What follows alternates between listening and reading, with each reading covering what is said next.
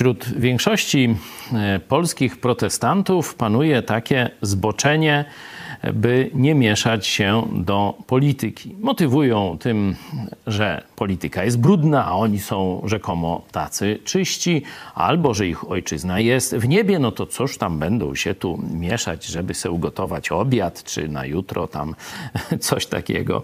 E, oczywiście są to bzdury, te ich wymówki. Ja chciałem Wam pokazać jedną księgę w Biblii, księgę Nehemiasza, która jest księgą, można powiedzieć, na wskroś polityczną. Mówi o polityce, realizuje główną misję tej księgi, polityk.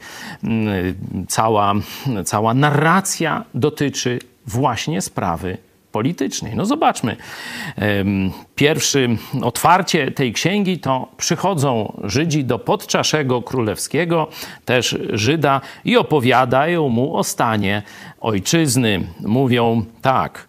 Ci, którzy pozostali, przeżyli, nie, przeżyli niewolę, znajdują się w tamtejszym okręgu w wielkiej biedzie i pohańbieniu. Wszak mur Jeruzalemu jest zawalony, a jego bramy spalone ogniem. To miasto nie może się bronić, bo nie ma granic, które byłyby ufortyfikowane. Lud więc jest w pohańbieniu, niewoli, w niewoli i biedzie.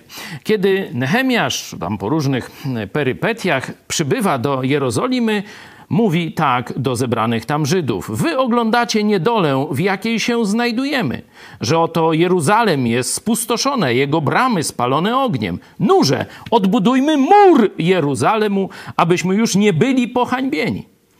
Zobaczcie, tu nie ma odbudujmy świątynię. Tu nie ma odnówmy wiarę w naszym narodzie.